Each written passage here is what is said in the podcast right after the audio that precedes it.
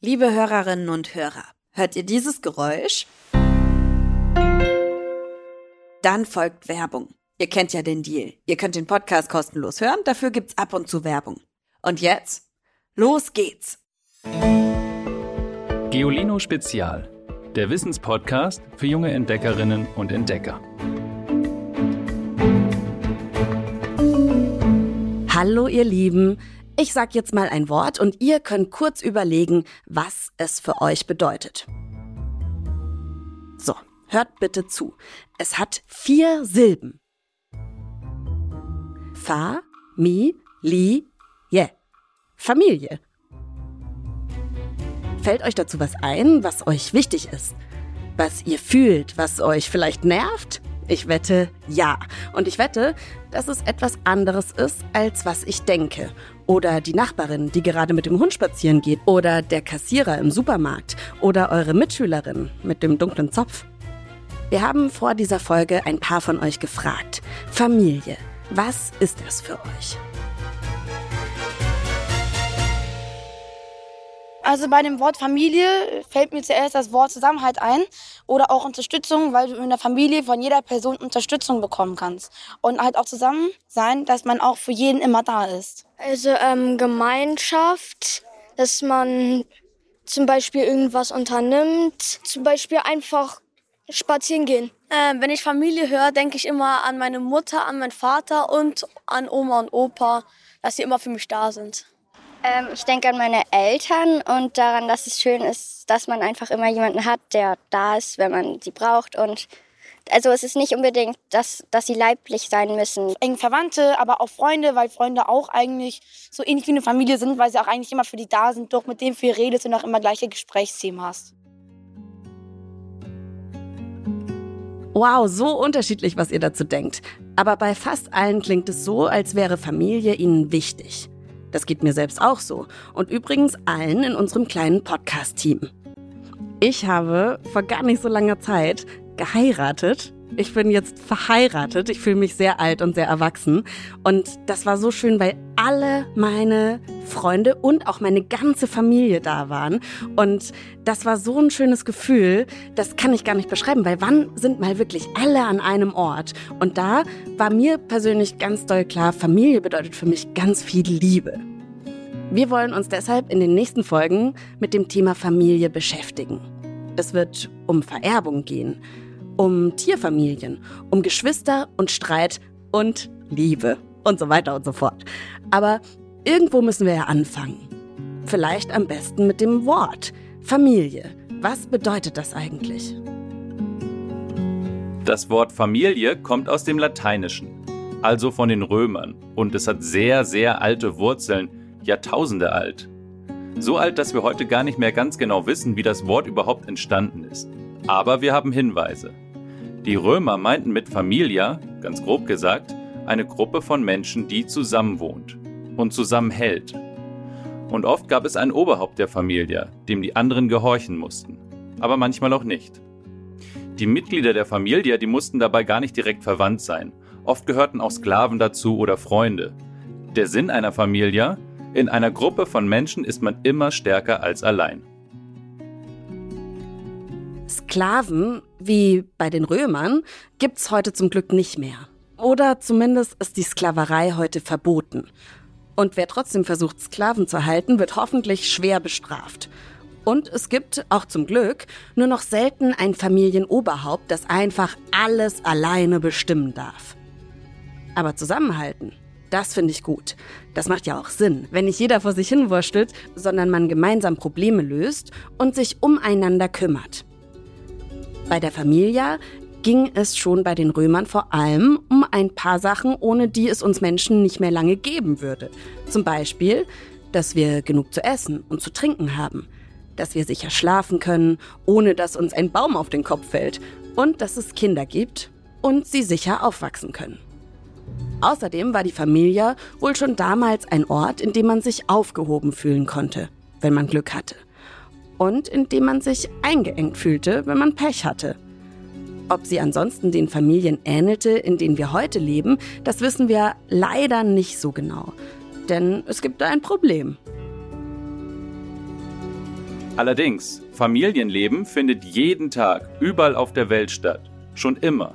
Und obwohl es schon immer das Wichtigste im Leben von Menschen war, wissen HistorikerInnen erstaunlich wenig darüber, wie der Alltag in Familien früher aussah.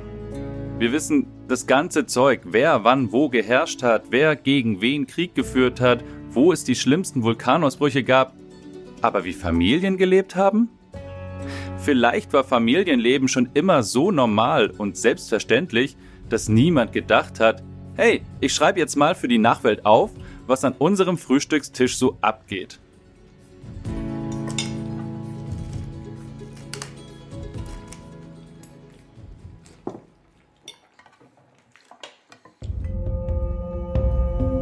Dazu kommt das Problem, dass die ersten Menschen sowieso noch nicht schreiben konnten und dass das Lesen und Schreiben auch nach der Erfindung der Schrift vor allem etwas für die Mächtigen und Reichen und ein paar Mönche war. Die hatten jeweils ganz spezielle Vorstellungen von Familie, die anders aussahen als bei den meisten anderen Menschen. Und wir wissen deswegen jetzt eine Menge darüber, wie Mönche zusammengelebt haben und dass sie manchmal untereinander heiraten wollten aber nicht durften. Und warum sich welche Adeligen miteinander verheiratet haben. Aber eigentlich wenig darüber, wie das Familienleben bei der Mehrheit der Bevölkerung aussah. Ein paar Dinge weiß man aber doch. Und das haben Forscher wie Jack Goody zusammengetragen. Goody hat ein Buch mit dem Titel Die Geschichte der Familie geschrieben. Goody kommt darin zu dem Ergebnis, noch nie in der Geschichte hat die Familie als zusammenlebende Gruppe mal keine Rolle gespielt. Vor allem die Liebe zwischen Eltern oder zwischen Eltern und Kindern hat laut Goody in allen Zeiten Familien zusammengehalten. Wobei es auch schon immer Familien ohne Kinder gab und Familien, die anders aussahen als Vater, Mutter, Kind.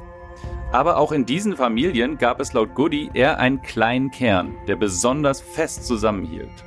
Die sogenannte Kernfamilie ist demnach keine neue Erfindung. Es gibt sie schon so lange, wie Menschen darüber berichten können. Und bevor sich das hier zu romantisch anfühlt, natürlich geht es bei solchen Kernfamilien nicht nur um Liebe, sondern vor allem auch darum, wie man gemeinsam überlebt. Und das ist ja auch heute noch so.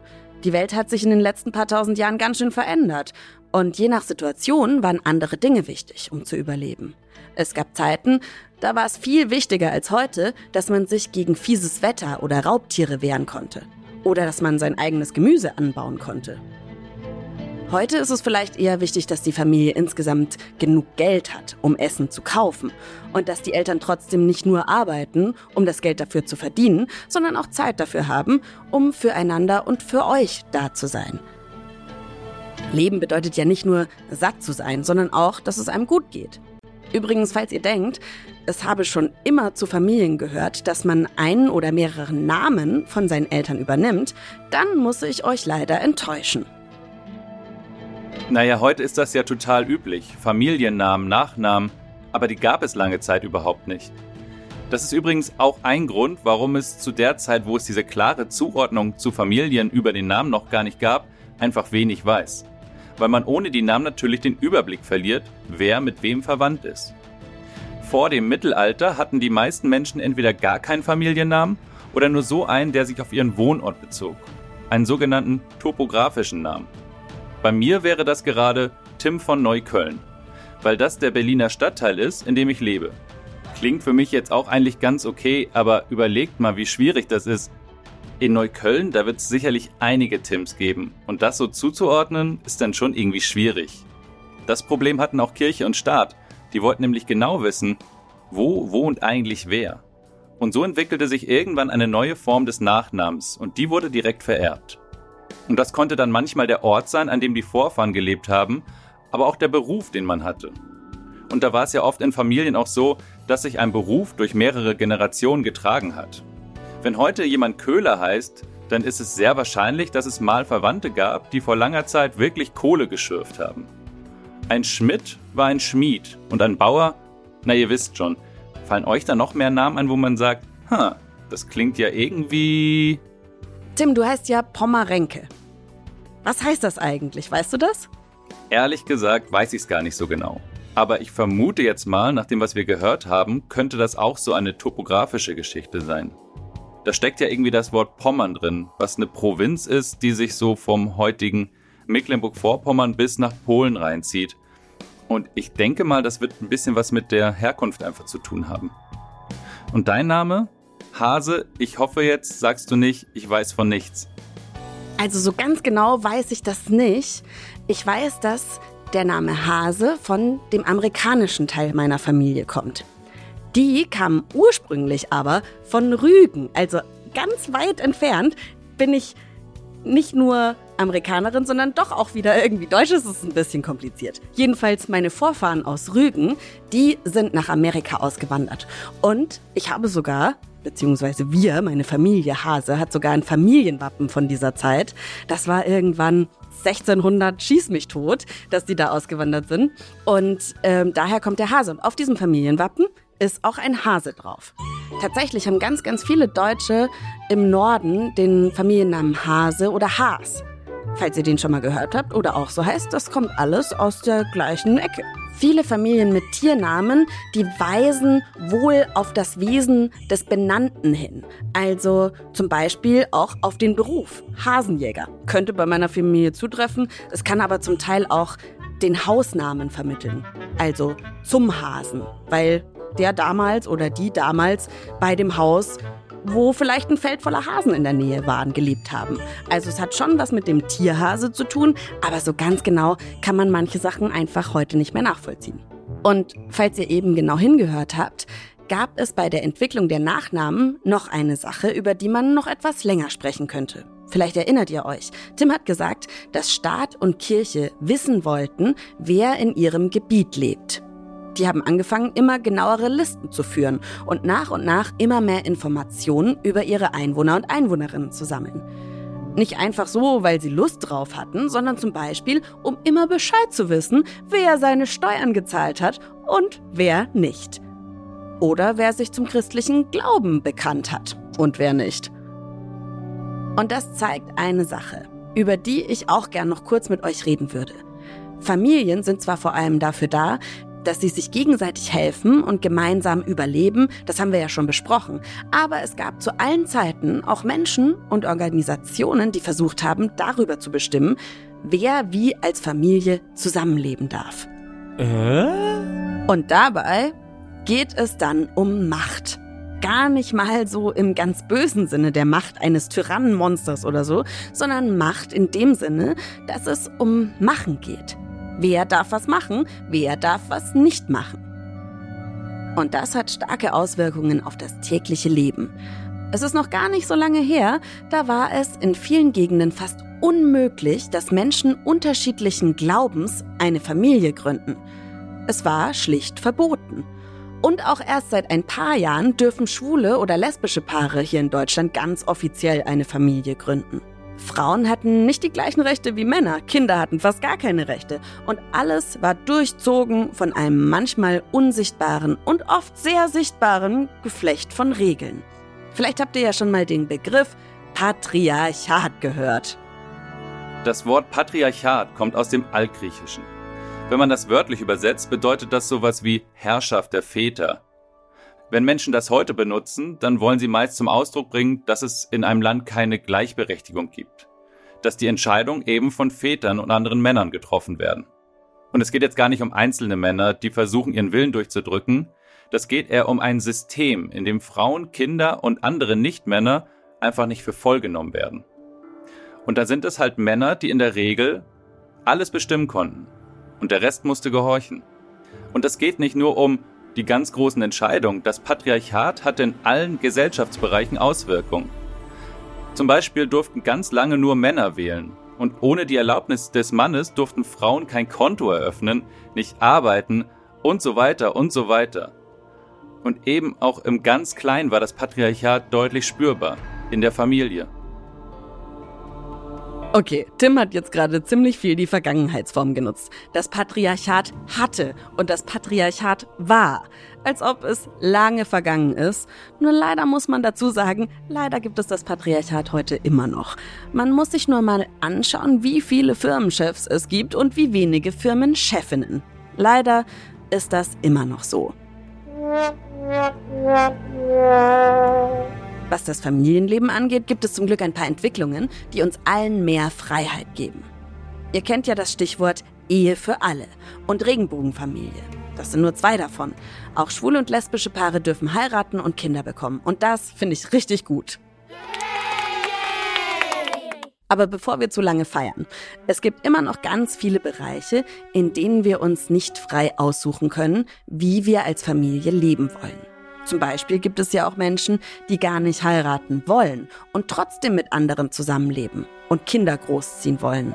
Das können die zwar auch tun, aber dabei haben sie eine Menge Nachteile gegenüber Menschen, die heiraten und ein Ehepaar sind. Ich persönlich finde jedenfalls, man kann sich zwar nicht die Familie aussuchen, in die man reingeboren wird, aber danach kann jeder selbst entscheiden, ob das seine Familie bleibt oder ob er sich eine eigene sucht. Aus Freundinnen oder Partnerinnen oder Geliebten. Mit oder ohne eigene Kinder, wie zum Beispiel Emilia aus Hamburg. Also meine beste Freundin, die ist immer für mich da, wenn ich sie brauche. Und sie denkt auch an mich, wenn, also zum Beispiel neulich hat sie mir so ein Heft besorgt, weil, weil sie weiß, dass ich an sowas eigentlich nicht denke für die Schule und das fand ich sehr nett und ja, sowas würde auch eine Familie für einen tun. Ich finde, es kann auch Familie sein, ohne dass sie ja, einen geboren haben oder so. Und das hat dann ja gar nichts mehr mit Vater, Mutter, Kind zu tun, sondern mit Zusammenleben und Zusammenhalt. Und das kann ja keinem schaden, oder? Und irgendwie hat es auch eine Menge damit zu tun, worüber wir am Anfang gesprochen haben, was allen Familien und jeder Familie gemeinsam ist oder jedenfalls sein sollte. Und zum Schluss habe ich jetzt übrigens noch mal eine Frage an euch. In einer unserer nächsten Folgen wollen wir uns mit dem Thema Geschwister beschäftigen. Nein, keine Angst, es geht nicht um eure Geschwister. Oder vielleicht ja doch. Wir suchen nämlich gerade nach Geschwistergeschichten. Habt ihr da was, wovon ihr uns erzählen wollt? Was ihr mit euren Geschwistern gemacht habt und worüber ihr euch zuletzt richtig gestritten habt? Wenn ihr wollt, schickt mir dazu eine Sprachnachricht an 0160 351 9068. Und wenn es für euch in Ordnung ist, dann spielen wir die Antworten auch hier bei uns im Podcast ab. Jetzt fehlt nur noch eins, unser Witz der Woche. Hallo, hier ist die Annabelle und ich wohne in Frensdorf. Und ähm, ich habe einen Witz für euch. Also ähm, es waren einmal zwei Tomaten. Eine hieß Daci und eine hieß Marci. Dann gingen sie über die Straße, wurde Daci überfahren. Dann sagte Marci, oh Daci, jetzt bist du auch Marci. Wenn ihr die nächste Folge nicht verpassen wollt, dann abonniert unseren Podcast, folgt uns und schreibt uns eine Bewertung. Da freuen wir uns riesig, wenn wir die lesen können.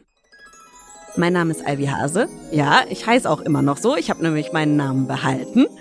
Und mit mir arbeiten in dieser Folge unser Sprecher Tim Pommerenke, Christian Schäfsmeier in der Redaktion und Alexander Zewisch in der Audioproduktion. Ich freue mich, wenn ihr nächstes Mal auch wieder dabei seid. Tschüss!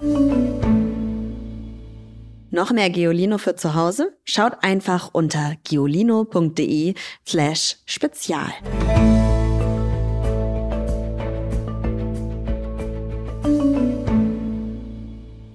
Dieser Podcast ist eine Produktion der Audio Alliance.